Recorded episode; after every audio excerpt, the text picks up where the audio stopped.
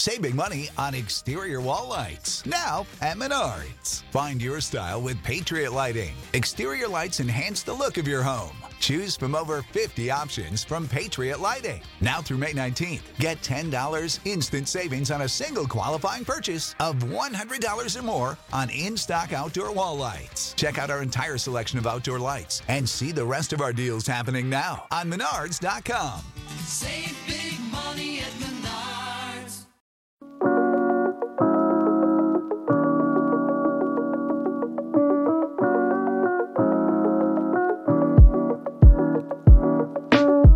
Running backs change fantasy football seasons, whether they're the constant beats of that fantasy year in your Chris McCaffreys or your Austin Ekelers, or middle round guys who get faded like Josh Jacobs, who just end up producing a top five finish overall, or even the late rounders who turned into massive week 17 championship winners. We're talking Jamaal Williams, the Jerick McKinnons of the world. We will find the 2023 versions of each of those backs today.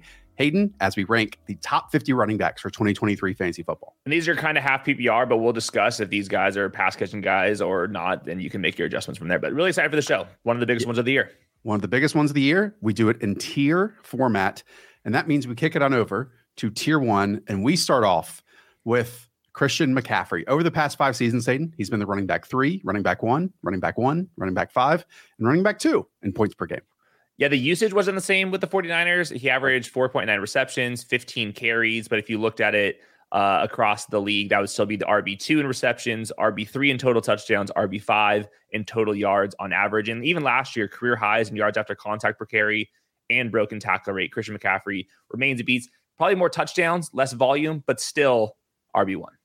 To your point on touchdowns, 11 games with the 49ers last year. He had 19 carries and three targets inside the 10 yard line, over 20 opportunities in total, carries plus targets in each and every game. And it's funny, we do stats versus film every single week during the season. And there were moments when people got upset about Elijah Mitchell usage. But if you go back and actually watch those games or look at them, it's because they were second half blowouts that why not, you know, just give the backup running back to burn out the clock. Okay. Running back two for us, none other than Austin Ekeler. Um, so much of the emphasis in the Chargers this offseason, the narrative has been focusing on the passing game. Hayden, I think it's going to help the running game considerably too. Yeah, the PFF had the Chargers dead last in run blocking grade. It's a healthier offensive line. It's a downhill running style. I think it's going to create some more explosive plays. We've seen that in the preseason from the backups. RB1 finished last year, RB3 in 2021. Definitely haunted age 28 season, but the team environment, you know, like is really hard to beat. Yeah, I mean the offensive line will be healthier. It'll be improved. And I did show with Colt McCoy a couple weeks ago, um, just to illustrate the changes in what the Chargers offense is going to be this year with Kellen Moore in charge. And one thing, and it's a small note, but last year Tony Pollard was playing out wide uh, on 15% of his snaps or in the slot. Compare that to Austin Ekeler at just 8.8. And to reiterate just how explosive they were able to get Tony Pollard in the Cowboys offense, he had 31 carries of 15 plus yards on 193 carries. That was sixth most in the NFL. Compare that to Austin Ekeler, who is maybe equally as explosive, just 22 carries of 15 plus yards on 204 touches, 16th most in the league. So, hey, more explosive Austin Ekeler just equals more fantasy points. I, I will say this this version of Christian McCaffrey and Austin Ekeler does not project as well as the Hmm. previous ones. I think that this is a year for one of these other RB1s to come in and take these plays. I still think these guys are going to be beast, but it's not as big of a tier break as it typically has been. I like that. And that's why we're grouping them all in the same tier rather than starting a next one here. These are who we consider running back ones, potentially first rounders. Uh, and next up for us is Nick Chubb. He's not listed there on many of the draft platforms that you are drafting him. But Hayden, why do we believe he's the running back three? Well, he was the RB6 last year. He's been a kind of a round two player historically, especially in half PPR. Last year, Kareem Hunt stole almost seven expected touchdowns based off of his usage. And then back in 2019, when Kareem Hunt was suspended, Nick Chubb paced for 53 receptions. So if we get some more receptions, a little bit more goal line work, I think that's the difference between Nick Chubb. And I think that Nick Chubb is a capable receiving talent. Me too. If they meet, if they actually allow him to work out in space, it can be a monster season from Nick Chubb. Yeah, he had 36 receptions, I believe was a career high back in 2019. I think he might be able to hit 45 this Mhm. year. I mean, just going into some of the underlying numbers last year, Chubb didn't even catch a single pass on third down last season, and he ran just 17 pass routes on third Yeah. downs last season. So that could be a huge swing this year. And again, a difference of what we saw in last year's version of Kevin Stefanski's offense was them spreading the field out in terms of multiple receiver sets. He had 159 carries last year with three plus wide receivers on the field. It was 146 in total in the previous two years. So seeing fewer stacked boxes, more light boxes should once again allow Nick Chubb to now average at least five yards per carry in a sixth NFL season. He's the man. What a stud, man. He's such a stud. Okay. Saquon Barkley ranks next for us. He got paid a little bit. He's a little bit happier now, Hayden. Yeah, as he should be. He's running behind probably a better offensive line. They have three uh, young, high end prospects on the offensive line that should make things a little bit easier. I think they'll be able to pass the ball, which hopefully means the Giants score more points. And even last year, Saquon Barkley averaged 16 expected half PPR points based off his usage. Only Austin Ekeler, Mixon, Christian McCaffrey, Jonathan Taylor had more. I like his setup more than some of those other guys. He's such a safe, no brainer. Totally. He's either going to be like the 13th best player in fantasy or like the fourth best. You know what you're getting. Yeah. And we know that two seasons ago, that like rolled ankle coming off of the ACL injury was like super fluky. There's no reason to think that he is any more injury prone than any other running back out there on the face of the earth. And I'm just excited to see what this Giants offense is this year. We'll talk more about it in the quarterback tiers or the wide receiver mm-hmm. tiers, but they're not going to be the same exact offense that they were last year in terms of low A dot, less explosive plays. And no matter what, Saquon is still their most explosive player. The rookie, Bijan Robinson checks in for us as the running back five overall. You and I are a bit split on this one. Why don't you give your take here? Yeah, so I love Bijan, forced the most missed tackles in the PFF era uh, in college, 98th percentile prospect. I love the Falcons run game. They had this play in this preseason where it's like the timing, the execution, the centers, the tight ends, the pre snap movement. It's one of these defenses that puts linebackers in hell, and they actually have a lot of talent on the offensive line really is just what's the role that Tyler Allgeier is going to have, Cordarrelle Patterson is going to have, and you don't have those same exact questions with the other running backs around him. Bijan Robinson can be totally fine this year. It's just the difference of is he going to be the 15th best player in fantasy or is he going to be the fifth best player in fantasy? And that just kind of depends on what Arthur Smith's trying to cook up. If he gets 300 touches, a running back one overall season is in the range of outcomes here. For sure. And, you know, we've seen other top 10 backs recently get 300, 350 touches. We're talking about the Leonard Fournettes, the Ezekiel Elliott's, the Saquon Barkley, so on and so forth. There was one that didn't, and that was Christian McCaffrey. And that season he finishes like the running back 13. He was, you know, competing with the likes of Jonathan Stewart and Cam Newton in the backfield. To your point, like Tyler Allgeier showed towards the back half of last season that he's a legit runner and can help this team. I mean, Atlanta running backs led the NFL in rushing yardage with 2,200 and yards per carry at 4.9. And again, that was when Tyler Allgeier and what Caleb Huntley was on the team. So to me, my brain goes, well, what if they just give the vast majority over to Bijan Robinson? But then I hear the offensive weapon stuff, and I do get a bit nervous that they're going to make it a bit too complicated and complex at times. He reminds me of our next guy a lot. Oh, okay. Well, let's go next to Tony Pollard, who these six names I would be very willing to select in the first round. And for many of you drafting on many platforms out there, Tony Pollard is not listed as an end of the first round pick. And I will change that. Yeah, with Pollard and Bijan, I know both of them are very good. Both of these offenses, at least in the ground game, are very good. They're going to be ripping off explosive plays. Just really is how much usage are they actually going to get? This is the first time in Tony Pollard's career where he's going to actually be the lead back. Zeke, uh, he was on his pace for like 10.2 expected touchdowns last year. Uh, Tony Pollard was only at seven. So if you combine those, or if, if he can actually hold on to the goal line role, we're talking about somebody that could finish as the RB1. Even last year, when he's kind of in this ch- change of pace, explosive back role, he was the RB8 and the Cowboys fifth in usage to the running backs as a team. The running backs behind him is like Rico Dowdle is probably going to be the goal line option if there is one. To me, this is the guy where it's everything is open for the taking. It's just how much can he handle. But he's he's not an undersized back. He's 215 pounds. That's totally fine. Yeah. Um, through four NFL seasons, Tony Pollard has just 18 carries inside the 10 yard line. Like if he gets those now too, like what the It's hell over. is going to happen? It's I mean, it really is over. And we had Rich Hribar on the show a couple weeks ago. Hopefully you tuned in for that one. Um, Tony Pollard has just 13 career games reaching 15 touches. And so often you even hear from like his position coach last year of, hey, if we give Tony 18 or 20 touches, then he's just not mm-hmm. going to be as explosive or as efficient. Well, in those 13 career games, he's averaged 20 PPR points, 113 yards from scrimmage, and 13 total touchdowns. So I'm all in on. Tony Pollard this year, even if people want to read between the lines of, hey, we're dropping from Kellen Moore to Mike McCarthy, even if we're like league average in pace and plays, that's totally fine. It's just not going to be top five like it has been these last yep. couple of years. Okay, there are still two names that we have here. Again, this is where I would end it with round one players, but there are a couple here at the turn, and we'll kick it next on over to uh, Derrick Henry, who everyone projects it to be the downfall as the cliff every single year. Yet he continues to kick and scream and clock in as a top 12 scoring running back. Year eight is when the elite running backs typically only score about 67% of what their t- uh, typical fantasy season is. Derrick Henry also isn't built like these other elite running backs. He's an alien. Yeah. And even last year, he showed us something with career highs in all of these receiving metrics. The the threats are the age combined with now Tyjae Spears, like a legit number two back instead of what they were trotting out behind Derrick Henry last year. This offensive line probably the worst in the league.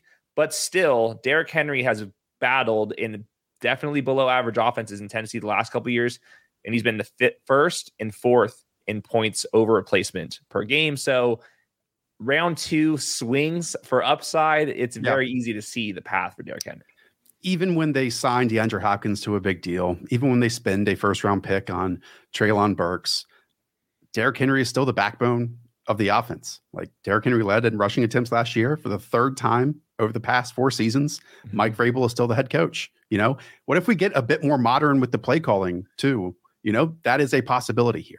The, and they were interviewing the offensive coordinator, and he said that the thing that he wants to change about this offense is play with pace. They've been yeah. bottom five in this type of metrics for a couple years now. If we just get more play volume. That's how like DeAndre Hopkins and Derrick Henry kind of just will their way beyond kind of these dead zone picks I believe the offensive coordinator is Tim Kelly. I will say, and not to skip towards the end, a name that I'm going to bring up is Tyjae Spears because I think mm-hmm. that this might be the most talented backup running back to Derrick Henry that we've ever seen. So we'll I'll be interested to see what that usage how it plays out. But as it is, Derrick Henry sits atop our top seven running backs, and we close out this first tier with Josh Jacobs because Hayden, the most recent news, he got a slight pay bump. He's nappy now, and guess what? He's rested after missing all the training camp has anything changed? Like really, like Derek Carr, Jimmy Garoppolo, we're going to pretend that's going to actually make a difference. Uh, the Raiders are were bad last year. They benched their starting cornerback in week 17.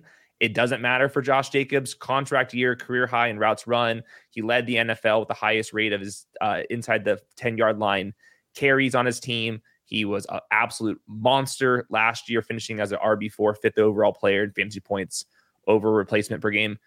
I think we're making up reasons to be out on Josh Jacobs. He's in the prime of his career, monster workload. Like, yes, he can get injured.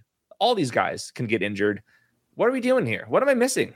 No, I don't Seriously. think you're missing anything. I mean, in fact, I think he has been an underrated pass catcher like throughout his entire NFL career because mm-hmm. I don't believe he did very much of it at the college level. But then the last two seasons, you know, 60 what, 63 targets, 64 targets, 53 receptions this past season. And not only was, despite everything else that was going on with the Raiders and them trying to be a vertical offense, their run blocking very good, but he was creating yards on his own mm-hmm. too. I mean, he was first in rate of runs to result in a first down or a touchdown at 27%. He was yeah. eighth in yards after contact per carry. That's tough to do on a team that didn't make the playoffs. I know. It was so clear. Like I remember on our stats versus films early on this season, it was like two weeks in, and I was like, what the hell got into Josh Jacobs? He looked like the best running back in the league. Like not, not even joking.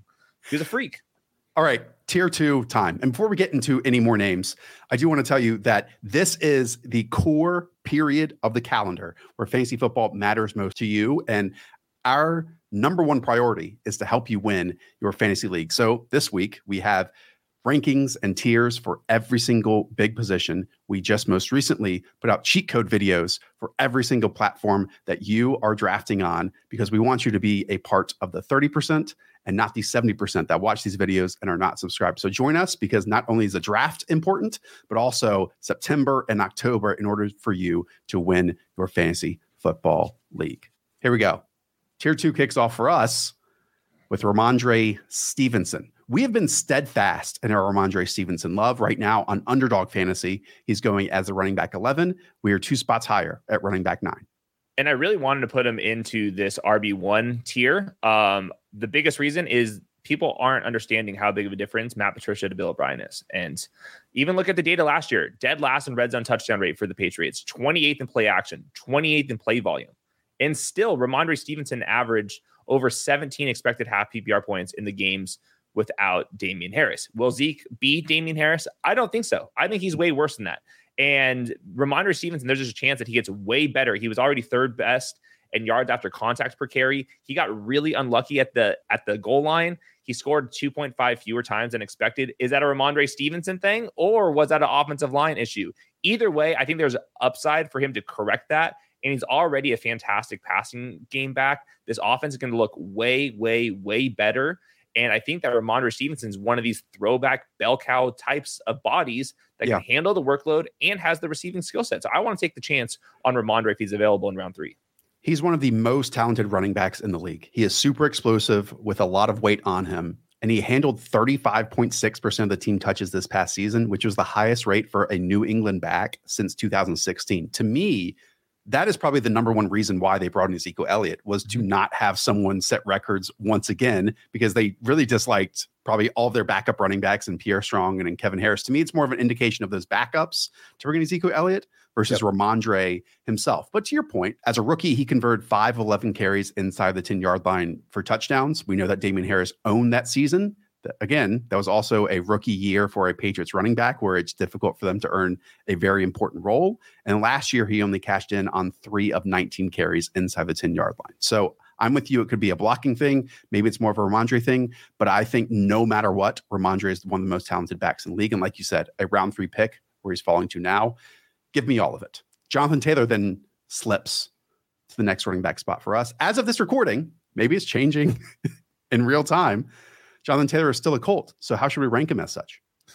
I don't want him in round three if he's on the Colts because there, I think there's a chance that he would open on the PUP list and like hide behind his ankle injury because he doesn't want to get hurt long term before uh, he's got a long term deal. He also could be a round one two guy if he gets traded to the right teams. I think the Dolphins and the Bears probably are the two that make the most sense for him. This is an impossible ranking. Yes. I have him ranked fairly low. I am worried that he does go to a better landing spot, though. If it is the Bears, I, I think that's mostly a wash. Um, I don't think he wants to play for the Colts. Period. Josina Anderson basically insinuated that discussions are going on with two teams. We know one of them is the Dolphins. We don't know who the other mystery team is at this point. But by all indications of how training camp has been handled, Jim Irsay, all of the words that are being used by Jonathan Taylor himself, it kind of sounds like we've reached the point of no return with him in the Indianapolis Colts. We'll see. But as you said, it's an impossible ranking right now.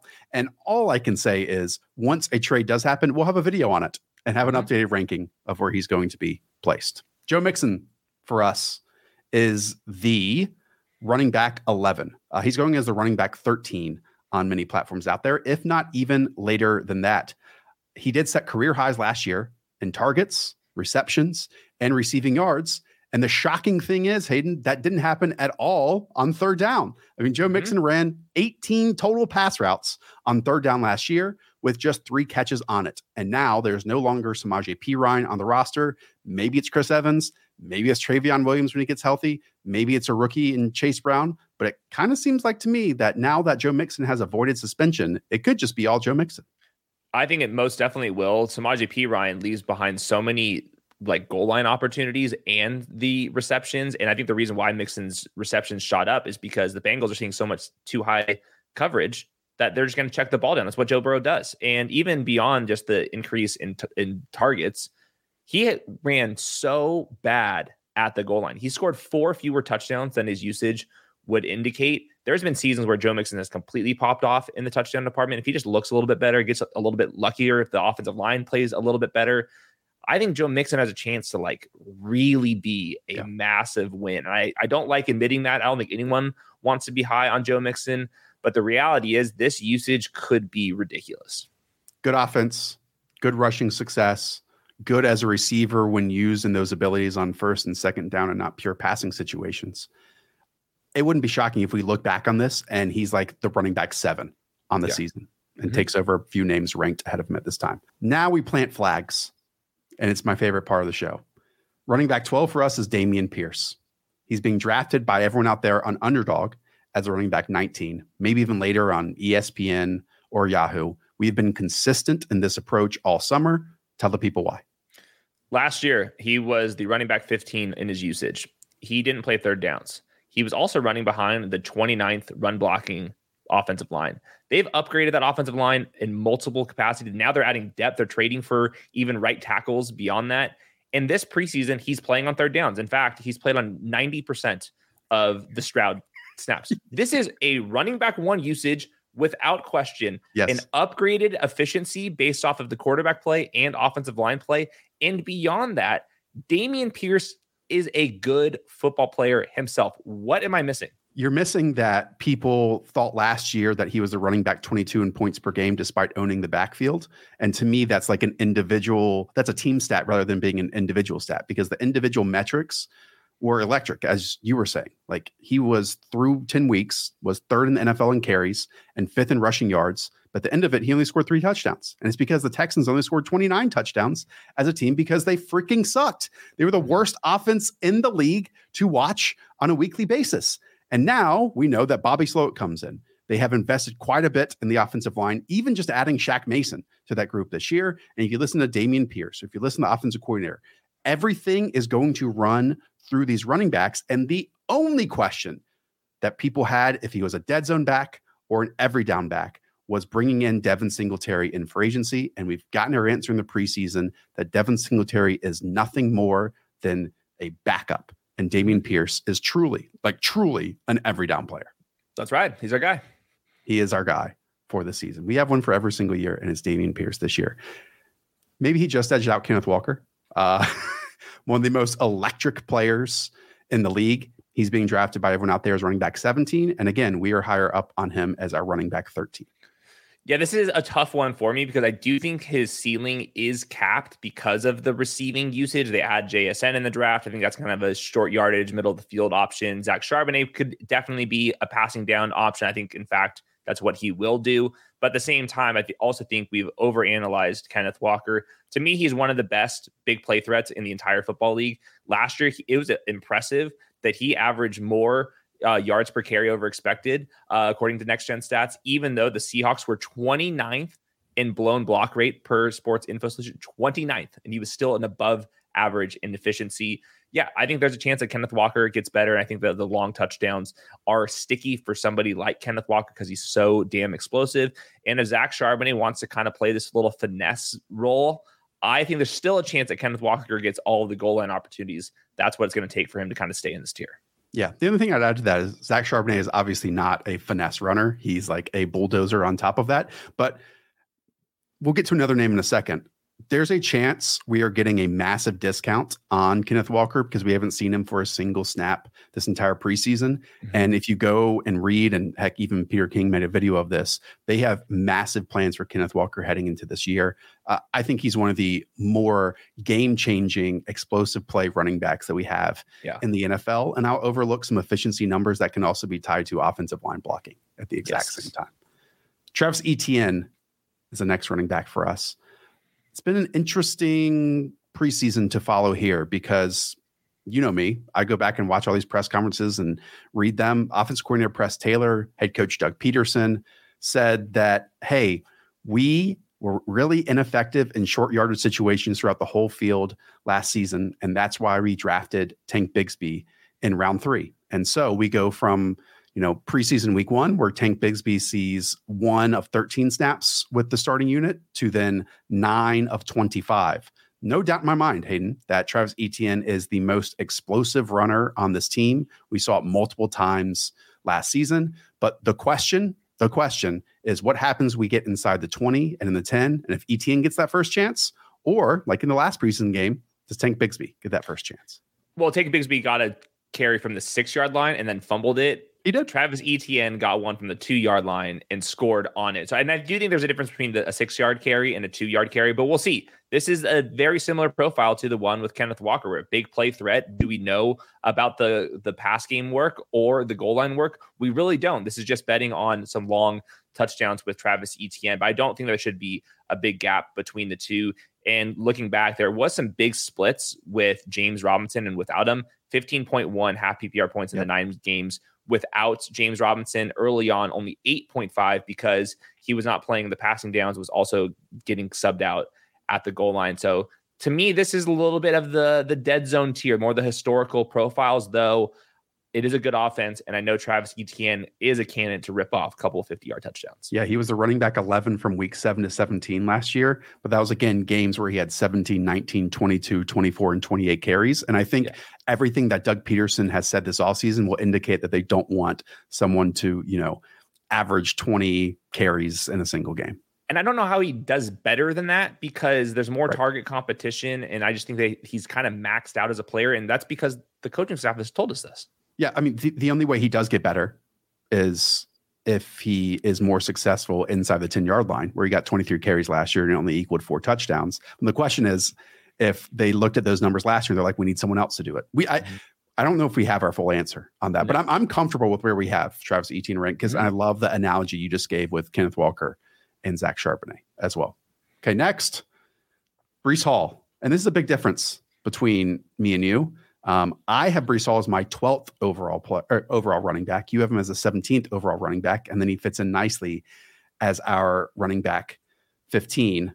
Um, for me, it is very noteworthy that Breece Hall has practiced for an entire week, and then after bringing Dalvin Cook, he is still yet to practice.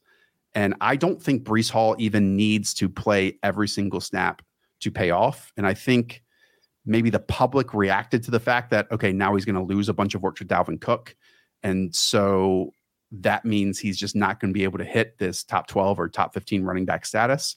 Aaron Jones has been the running back 12 last season attached to Aaron Rodgers, the running back 13 the year before that, the running back 5 and points per game, and that was only on anywhere from 53 to 59% of his team snaps. Um, I can't get this connection of Breece Hall in the passing game next to Aaron Rodgers, just mm-hmm. like he had with Aaron Jones, because man, that skill set and that big playability still has that capability in my mind.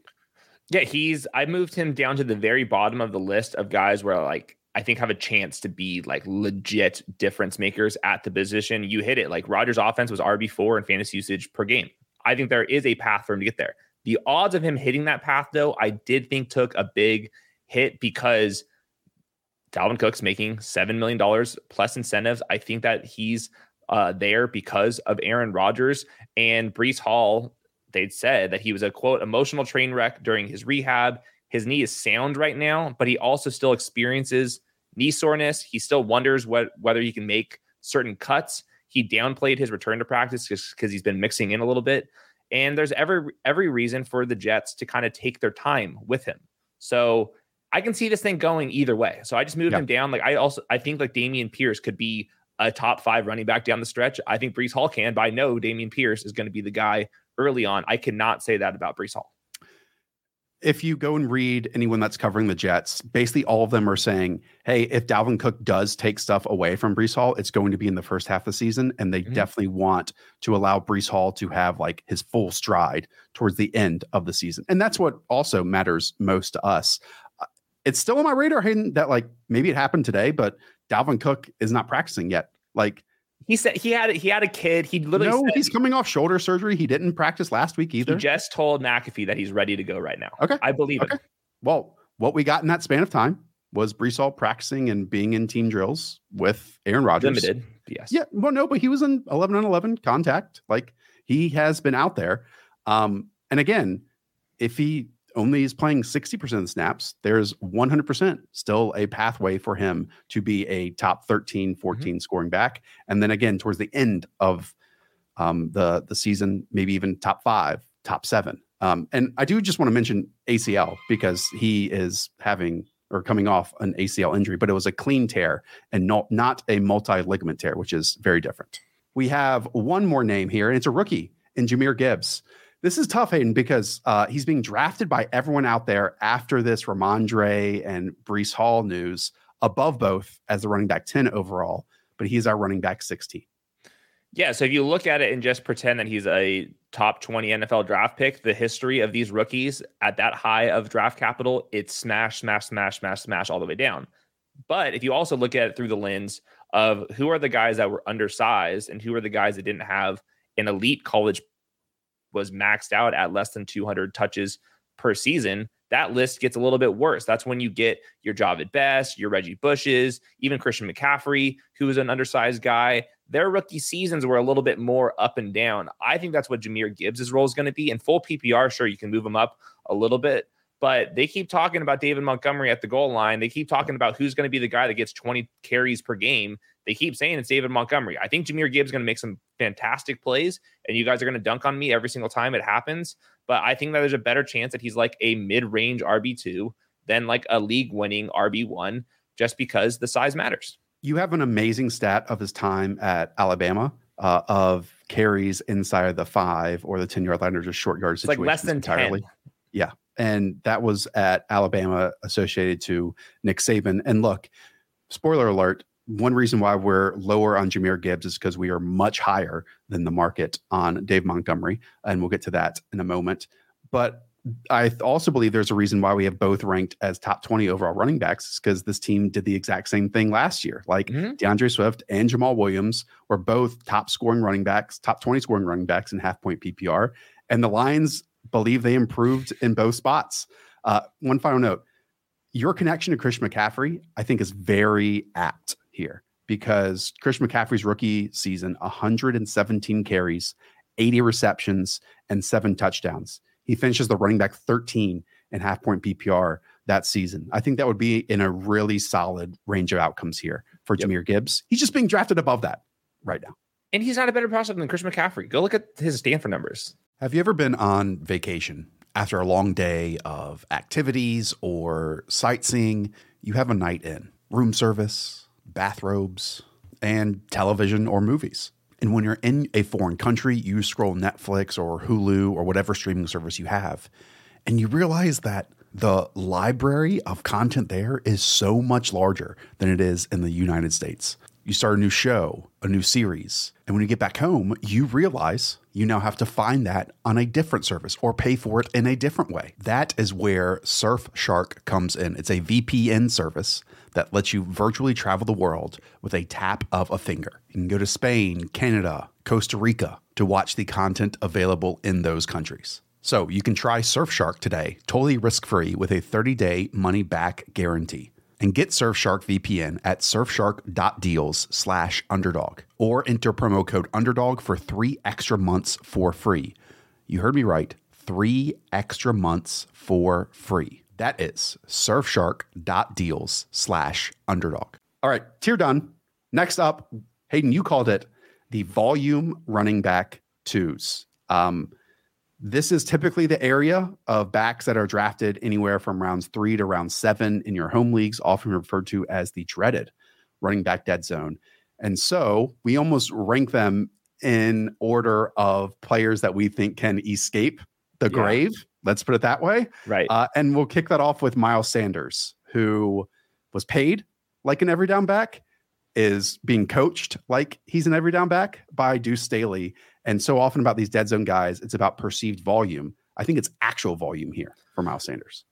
I completely agree. The coaches call him a dog. They call him a bell cow. They call him a three down player. They think he has a bunch of upside. They call him a centerpiece of the offense. And looking around the offense, they need somebody that can just handle a bunch of work because this wide receiver and tight end group, I think, is not very good at all. They need somebody to soak up the volume.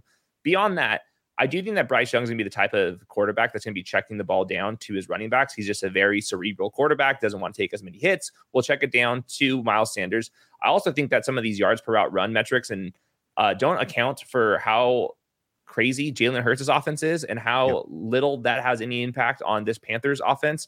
But beyond that, even if you want to throw all that away, players that get the contract Miles Sanders just got do not get their volume taken away in year one. He has bonuses in his contract for the next four years. He has guaranteed money into the six millions next year. He's not losing his job, especially to backups like Chuba Hubbard. He's going to be a touch monster. All we care about in fantasy at running backs right now is the touches. Yeah, the last two seasons he was coached by Deuce Staley, which was his first two in the NFL, who's now the Panthers running backs coach for all of you out there. 63 targets in 2019, 52 targets in 12 games the following season after that. Um, he's another one of these backs that we did not see for the entirety of preseason action because of a groin injury. And so I don't think there was anything positively for people to react to. And instead, Chuba Hubbard ran almost exclusively with the first team. And now Chuba Hubbard is dealing with an injury, and they don't have anything behind that. Um, it's on my radar how bad the Panthers' offensive line has been this preseason. But as we have talked about, the contract, the words that the coaching staff has used indicate that Miles Sanders is in for a massive workload. And yeah, Bryce Young Last year, Jahmyr Gibbs was the highest receptions leader on that Alabama team. And the year before that, Brian Robinson was 4th mm-hmm. on his own team with the Crimson Tide. So he checks it down. Alexander Mattison uh, has long been for us one of our favorite running back insurance, running back handcuff types. And now Hayden, his team is using the same exact words and calling him a three down player with the Minnesota Vikings. Very similar, except Alexander Mattison, I don't think is as good as Miles Sanders. And I think Alexander Mattison's contract was like a hat in half of what Miles Sanders got. And maybe more importantly, I don't think Kevin O'Connell is going to use their running backs all that much. Last year, they were 26 in running back fantasy usage. He's a quarterback guy. They have all of the weapons in the pass game, all of the, t- the salary cap tied up to the pass game. And even uh, Dalvin Cook last year was the running back 15 per game, and he was basically a bell cow. Alexander Mattison didn't play. There's a at least a chance Ty Chandler or somebody else mixes in on passing situations in ways that that didn't happen for Dalvin Cook. So I think the ceiling here for Alexander Mattison pretty limited. We don't see like fifth and sixth year guys break out too often. Yeah, there's been a ton of Ty Chandler work during the preseason. I actually think he's been impressive in terms of creating yards on his own. Also in the receiving game, Alec Lewis of the Athletic, who's a great beat writer, has said that it is Alexander Mattison's job. But my prediction mm-hmm. is a little bit more will be taken away than what we've been accustomed to with Dalvin Cook in the past. And there's been a big difference between Mattison and Dalvin Cook. Um, he's just not as explosive. Like 5% of his yards last year in Alexander Mattison were on breakaway runs, on 15 plus yard runs, 21% the year before that. Dalvin Cook, the last few years, were at 29% and 38%. You just don't get the same type of big play, explosive downs from Alexander yeah. Mattison that we are accustomed to seeing and winning weeks with Dalvin Cook in our history. Speaking of not explosive, Najee Harris is next. I mean, what a segue. I mean, Hayden, over the last two years, Najee Harris is 60th in percent of his carries to gain 10 plus yards. And we have seen some really interesting and curious running back usage from the Steelers in this preseason. Yeah, very similar to Mattison, except Najee Harris's backup, I know, could play some football, and that does uh, threaten Najee Harris's workload down the stretch. And I also think that the upside for Najee Harris definitely is stuck while Jaylen Warren's playing all these passing downs. Uh, like last year, Najee Harris, his receptions like basically were cut in half. I think that's going to stay the same. The one saving grace for Najee Harris is this coaching staff seems to love Najee Harris and are sticking by him, even though all the things that have been happening in the preseason and – the offense looks pretty Way good. Better. Yeah, they're going to be in many more scoring positions than they were last season. Najee Harris can just get bailed out by like 13 touchdowns. So totally. I could not move him lower than this. Like this is the lowest I could justifiably rank him. Yeah, I mean, we could see Diontae Johnson, George Pickens, and Pat Freiermuth falling down at the two yard line a lot, and we could perceivably get like a Jamaal Williams esque season yeah. from Najee Harris this year. Like that is in the range of outcomes. Uh, I echo everything that you said. Okay, our running back 20 is David Montgomery. You will not find him ranked this high by anyone else out there. In fact, on underdog fantasy right now, he's being drafted as the running back 25. Circling back to this, we have not seen a single snap of David Montgomery in this preseason after a massive contract. Yes, that was before um, they drafted Jahmyr Gibbs to the top 15 overall pick. But everything that you read and dig below the surface on the practice reports, either from Dan Campbell or Brad Holmes or Ben Johnson, is they thoroughly think that this is a massive improvement on Jamaal Williams, both in the rushing game and the receiving game. And I think we look back and believe that this is a massive value that people were able to draft. Dave Montgomery is the running back 25. To put it in perspective, his contract is bigger than Alexander Mattison, and both of them signed that this offseason. So the volume I think is going to be there for David Montgomery. The bell cow usage is there if something happens to, to Jahmyr Gibbs. In fact, I think that David Montgomery would be in the RB1 tier if Gibbs misses time. And I still think David Montgomery could be a top 20 guy just based off of between the uh, 20 touches. Jamaal Williams was not used in the passing game at all. I think that David Montgomery could mix in there a little bit more. And if he just gets lucky with touchdowns, I think that he can pay off this ADP without the insurance. Uh, and I think that he has got the best insurance case out of anybody in fantasy. Yeah, their their offensive line is so dominant, and this isn't to say that we believe that Dave Montgomery is going to score 16 touchdowns like Jamaal Williams did last year. Like that's just not going to happen. He can still play better and uh, not hit that mark. Okay, two more names just to end this tier. It's Aaron Jones and James Conner. Aaron Jones preseason has been interesting. It's like playing one snap and sitting for the rest of these preseason games. Yeah. Um, it's a different Packers offense this year than it has been in the past.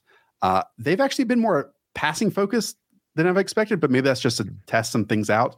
Anyways, I think in order for Aaron Jones to hit like again the top 13 or 14 running back status that we've seen in the last few years with him, uh, Jordan Love is going to have to throw as often to his running backs as Aaron Rodgers did, and they might have to be like top 10 in carries this season. Yeah, I just don't see the ceiling anymore. Me, And, me like, either.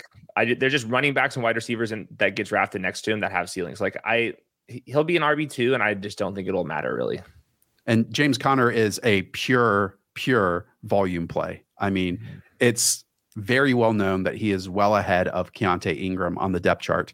Um, when you even go back to his days with Chase Edmonds and when Chase Edmonds missed action, James Conner was super efficient catching the football and then in goal line and red zone situations was scoring a boatload of touchdowns. Uh, this Cardinals offense simply might not be good though. Yeah, and I do worry that if it is Dobbs as the quarterback, those checkdowns, those sweet checkdowns we're going to get from Colt McCoy just are not going to be there. And he was feasting on those late last year. A rushing quarterback is not good for James Conner.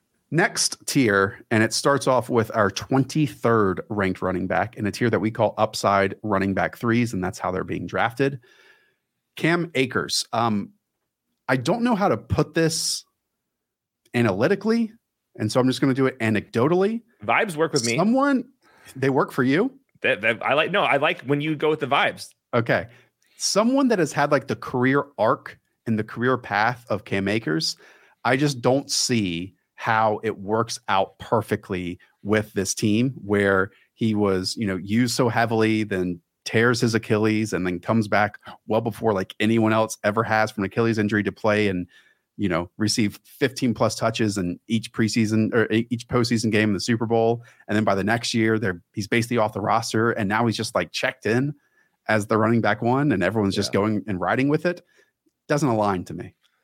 Yeah, and even if it was aligning with you, the Rams were dead last in running back fantasy usage, and then their Super Bowl run, they were 25th. So like McVay has just completely switched the offense now that he has a quarterback in Matthew Stafford that he like wants to throw the ball to. So yeah, I'm fine being lower on Cam Akers. I don't know if it's gonna be Ronnie Rivers, Kyren Williams, who it's gonna be, but there's something. This feels like a classic dead zone guy. D'Andre Swift ranks as our running back 24. And this is why I love doing this show because we opened the summer bringing up the fact that D'Andre Swift, who everyone believes is extremely talented, but I was nervous about his high value touches translating because with the Detroit Lions, he was a very unsuccessful and rarely used, as we just alluded to with Jamaal Williams, back inside the 10 yard line and inside of the five yard line but he was so good in the passing game. However, the Lions threw double the amount of passes to their running backs last year than the Philadelphia Eagles did. We just know it typically has not been incorporated into and a part of their offense. But why do I love this? Is because now we get to this point, Hayden, where we rank him again as the running back 24. He's being ranked as the running back 29. So we're basically telling you all to leave your drafts with him if you need a running back in this spot. Yeah, I, I think that the upside is going to be somewhat limited because of the way that the Eagles use their running backs, and also like for Swift strings on passing situations. Kenneth Gainwell, who's like the most experienced, best running back on the Eagles, is going to be playing in the two minute, four minute drill. I think what's going to happen, Swift's going to get the first carry, going to kind of be a change of pace target guy. Uh, we'll see if he gets the goal line opportunities. Rashaad Penny will rotate in for a couple drives here and there, and then Kenny Gainwell will play like the very clear passing situations. So I think this, we're we're in a tier of capped players. Yeah. Uh, so if you need somebody that's going to be in your lineup and then your flex or something early on in the season, I'm fine with Swift. I think it's going to be a massive rotation. After talking with some people and seeing the preseason usage and like who's playing and who's not, I think it's pretty clear that the Eagles want D'Andre Swift to be their guy. But I also don't think it's as simple as, oh, that means he's going to be this year's Miles Sanders. Yeah, there's there Is is no Miles Sanders. Right. There is no Miles Sanders this year on this team. Next, two cooks. Maybe the first time we've ever had brothers back to back on tiers. Uh, Dalvin Cook and James Cook. Why don't you take the, the Dalvin approach here?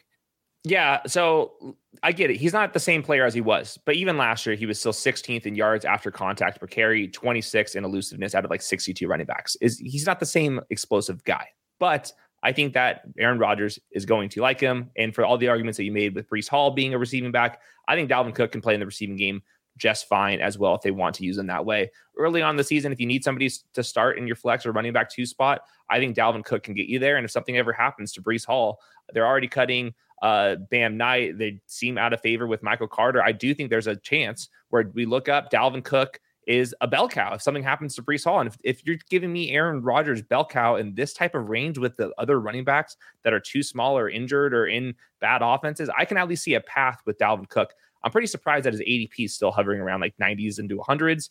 I'll be drafting him there as like my RB3, RB4 uh, quite frequently.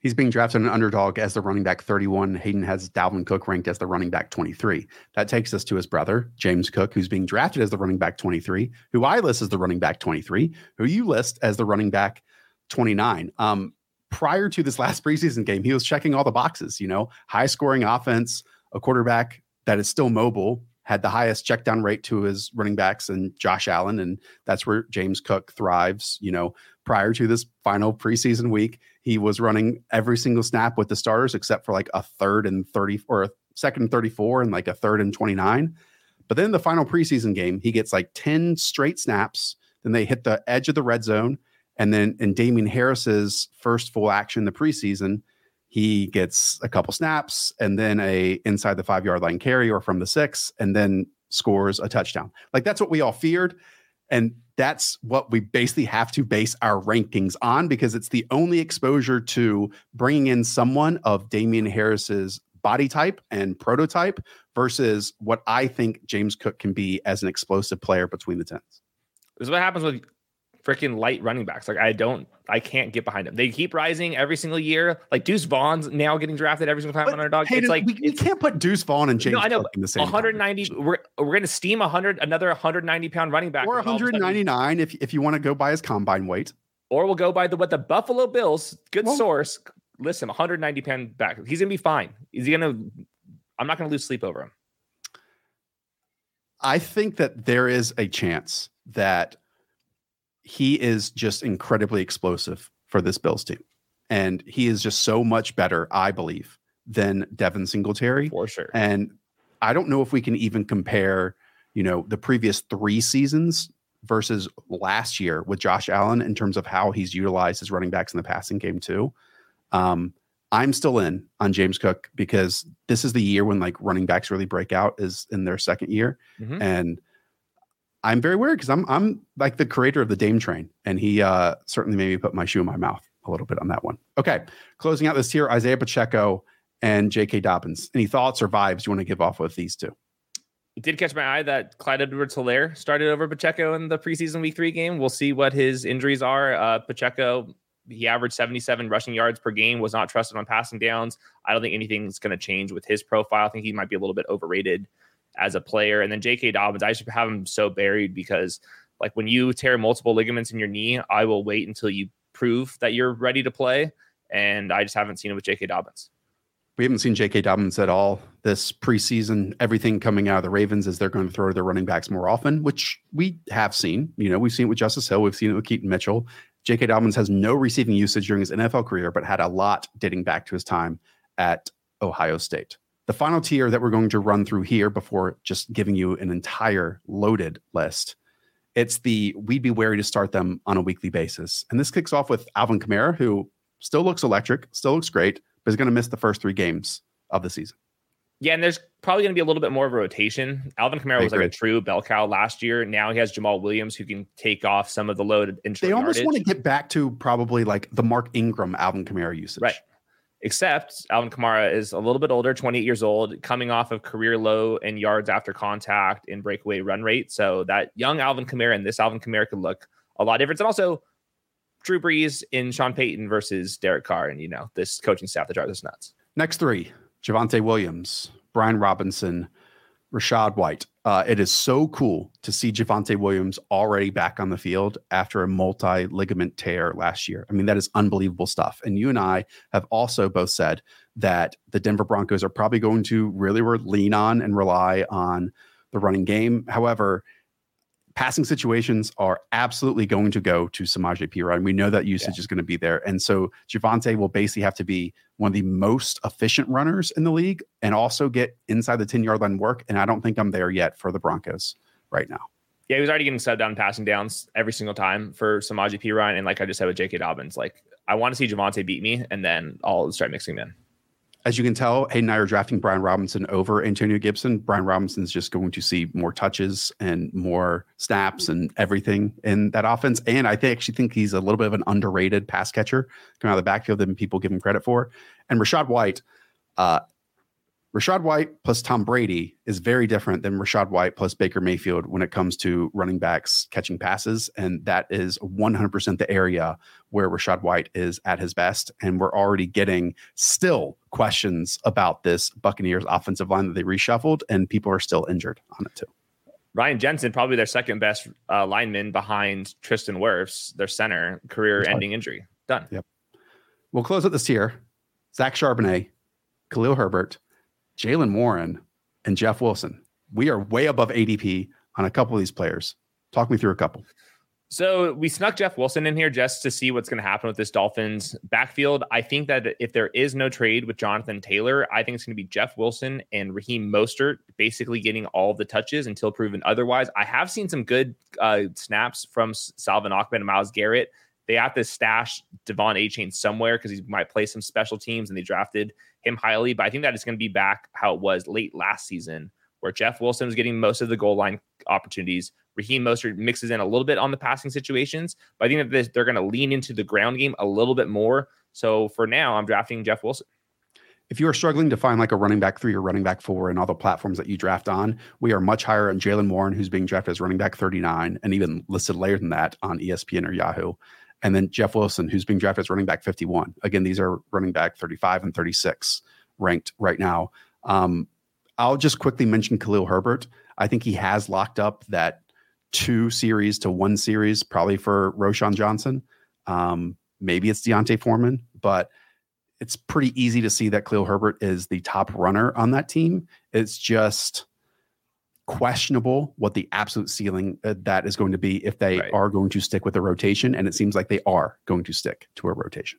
I think Charbonnet and Khalil Herbert being next to each other is like the perfect example of like build for your roster. If you need somebody to get in your lineup, draft Khalil Herbert. If you already have somebody you want to swing for the fences, Zach Charbonnet is like a pristine upside case if Kenneth Walker misses some time. Okay. That is our tiers and our rankings for the top 36 running backs in 2023 fantasy football. Now, producer Weaves put together this awesome slate of running backs. I don't know, 37 through 55.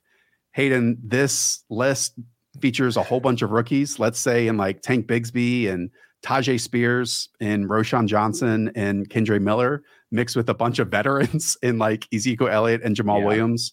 Talk me through one or two right now.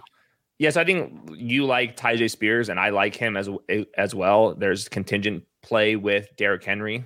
Just quickly on Tyjae Spears, if he is forced into action, like if Derrick Henry misses extensive time, I think Tajay Spears might break fantasy football. I'm with you. I have him above ADP. I've liked what I've seen from him, and I wouldn't be surprised if like Derrick Henry was out of the offense if they played like pretty fast and throw the ball. And I think that Tyjae Spears would come down with a lot of that work. So I like him ahead of the other rookies like Roschon Johnson and Kendre Miller, who I just think are part of committees in ways where like you're not going to start Tyjae Spears until like you're bidding fifty dollars on the waiver wire. And I think that this grouping shows a very big difference between, hey, this guy has weekly value no matter what, like Samaje Perine, um, versus the pure running back handcuffs, like we just talked about with Tyjae Spears. And I'll even throw in a couple names after this picking up roles that were, you know, left by the wayside. And like Jerome Ford, who's dealing with an injury right now in the Cleveland Browns. Um, there's like 149 opportunities that Kareem Hunt has left. And I know they traded for Pierre Strong, but I think Jerome Ford, if he gets healthy, probably gets that back. And then we're still searching for that potential quote unquote Samaje Perine role with the Bengals. And maybe that goes to Trayveon Williams, who's also dealing with an injury. But there's a, I would pick one or two of your favorites of this grouping. And maybe it's an Eli Mitchell in San Francisco, who, when healthy, is going to get some run on a weekly basis, especially if they blow out opponents. I always like the contingent plays more than like these guys. Like I just don't think like Z- if Zeke Elliott's in your starting lineup, you're not winning your No. fantasy football championship. So like, why draft him when you can draft other guys? That's going to do it. Top 50 running backs for 2023 fantasy football. And guess what? We get to do it for wide receivers, then quarterbacks, and then tight ends. Again, if you're drafting all these platforms, go and check out our cheat code videos. They are on the channel down below. And I'm sure you have like a favorite fantasy football personality that is not us. We've probably had them on the channel this summer listing the five players they can't stop drafting. So tune into those videos at the same time. Hit subscribe. and play on Underdog Fantasy. If you've done your redraft league already and you want some more teams, Underdog Fantasy, Best Ball Mania, we still have a hundred thousand uh, drafts to do over there with fifteen million dollars up for grabs. Weekly winners. It's like a DFS and and Best Ball. You don't have to set your lineups if you draft on underdogs. so you can do a bunch of them. If you're not happy with how your draft went last weekend, you can draft more of them. Promo code the show will match your deposit up to one hundred dollars. It's a great way to prepare for your league as well because you That can too. try out a hero running back build, a double hero running back build, go zero wide receiver or zero running back, I should say, all that type of stuff. Okay, that's going to do it for producer Weaves, for Hayden. I'm Josh, up the villa. We'll talk to you all soon. See ya.